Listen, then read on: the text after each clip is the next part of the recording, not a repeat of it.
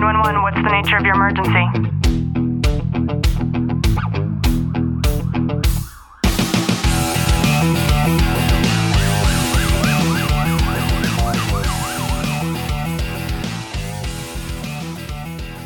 Welcome back to the Tactical Living Podcast. I'm your host, Ashley Walton.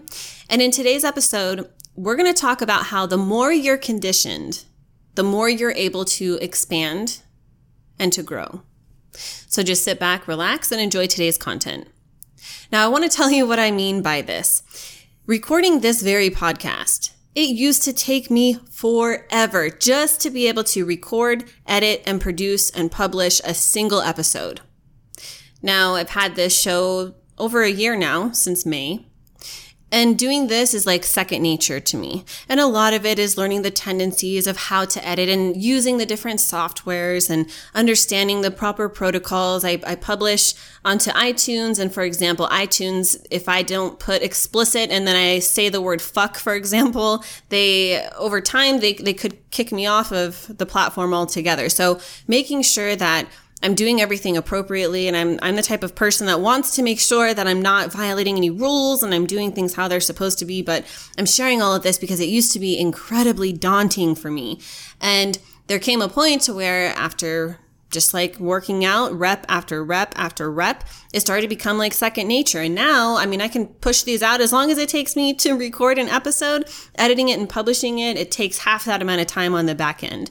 And it's something that you just learn how to do over time. And then when changes come up with the softwares and, and different ways of doing things, you get conditioned and you just adapt and, you know, you learn, you test it out. If you fuck it up, it's okay. You do it again and again and again until you get it perfect. Just like with our physique, just like with our eating patterns, just like with anything that we do in life, getting a new job, you get a new job and you learn how to do your job. And then eventually you learn how to do it even better than you were taught. That's a part of conditioning. It's a part of us making sure that we're taking on the necessary skills in order to execute whatever it is that we're taking on. And then hopefully you're the type of individual that wants to become even better at it. So how do we do that? We become even better by cultivating additional skills, by seeking out counsel from experts, from people that have done things more or better than we have done, and to also get real with ourselves. It requires a great deal of us to become humble in order for us to say to ourselves, you know what? I'm not the best at this. And you know what else? I am not the smartest person that I know. And the truth be told, you don't want to ever be the smartest person that you know. That was something that I learned several years ago. I used to think that like I'm this know-it-all. I'm better than everybody else. Admittedly, I, I used to feel that way. And now I do not ever want to feel that way, because if, if I feel that way, if I'm so stuck in this conformity of me being the best all the time, then that means that I can't ever level up. I think I've already hit the peak. And maybe, maybe if you're honest with yourself, you've been there before where you think that you are just so good at something, and maybe you are, but I can guarantee you, if you're honest with yourself and you're honest with other people, there is somebody out there who does it even better than you, who knows the rule book even better than you do.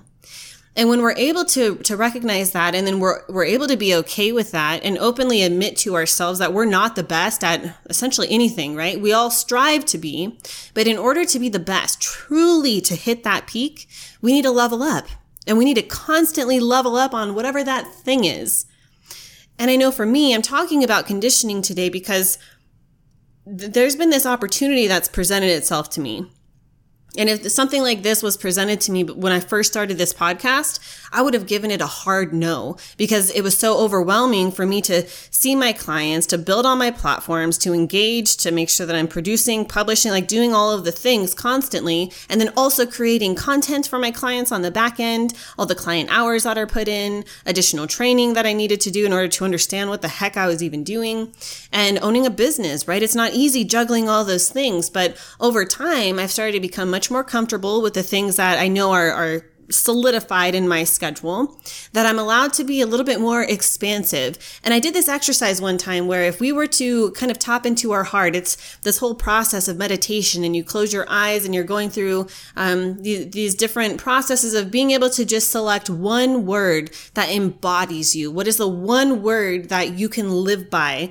And for me, the word that came up, I'm putting my hand on my heart and my eyes are closed and I'm not searching for anything cognitively. I'm just allowing my, my mind mind to settle into my heart. And the word that came up was expansion. And I will never forget this because it is the one word that is the epitome of my entire life. I've always been a, a learner, and I believe I am a lifelong learner.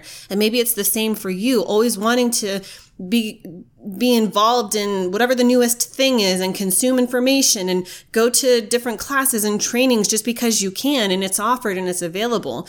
And when we're conditioned with the things that we do on a regular basis, maybe for you, this is everything you have going on inside of your home. Maybe this is making sure that you're balancing all of the external activities with work and maybe with the kids' activities and then your spouse and your extended family, and the circle goes out and out and out and out. But you start to become adaptive to those things. And when you start to become so comfortable with them, they're not as, as difficult anymore, right? A kid joining soccer, and then now you have to take them to soccer practice a few days a week. Well, that's a little bit different than me taking my kid to soccer practice for a few days a week for the past four months, right? So when we become adaptive, it allows us to be able to kind of create a little bit of space for some additional things. So for me in particular, some additional things that I will, will allow me to become more expansive. So this opportunity presented itself, and somebody asked me to, um, I don't want to say join partnerships with them, but they gave me an opportunity to where I can learn a great deal of information in a field that it does have some some merit, and there's a way for me to marry what this is, and I'll explain it later on in the year.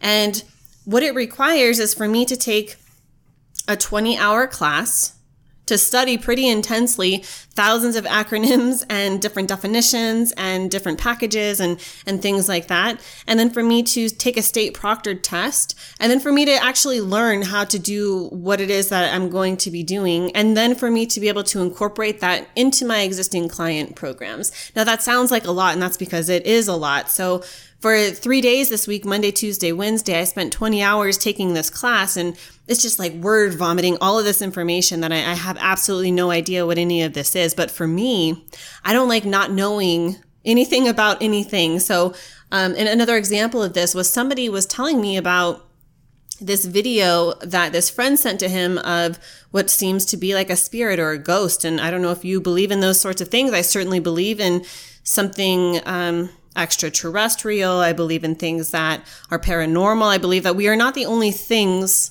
in existence. And he he made mention to me a term I had never heard of before, and it's called elementals.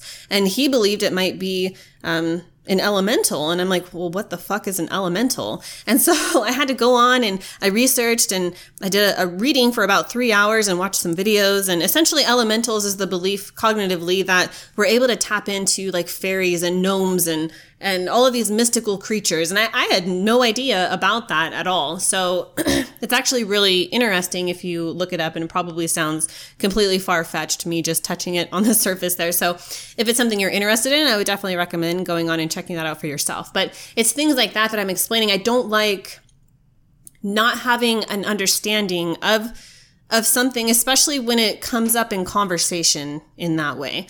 So me taking this class, it requires me to learn a lot of information that previously I was not privy to. And this information is something that I can personally use for myself, and then I'll be able to share it with other people and to add value into their lives. Why wouldn't I want that?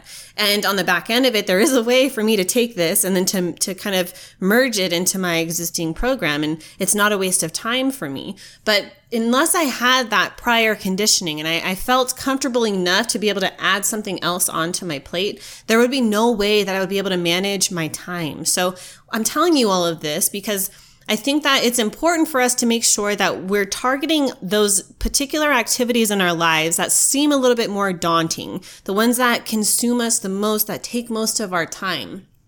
And then for us to be able to understand for ourselves, how can we get better at this?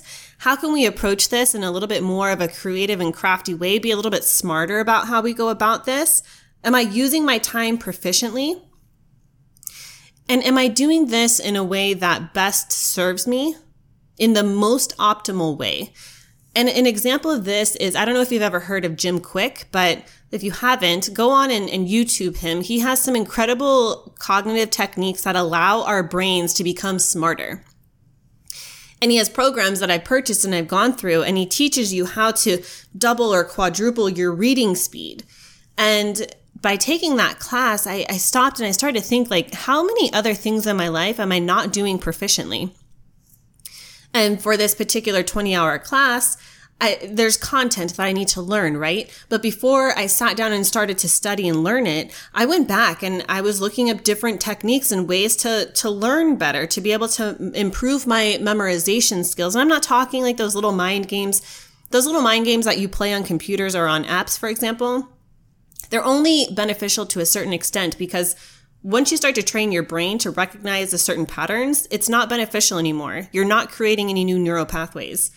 But there are different tools and techniques that allow you to study and to learn and to be able to decipher different acronyms and, and to make sure that you can create different stories and a lot of things that you can do that allow you to, to study smarter.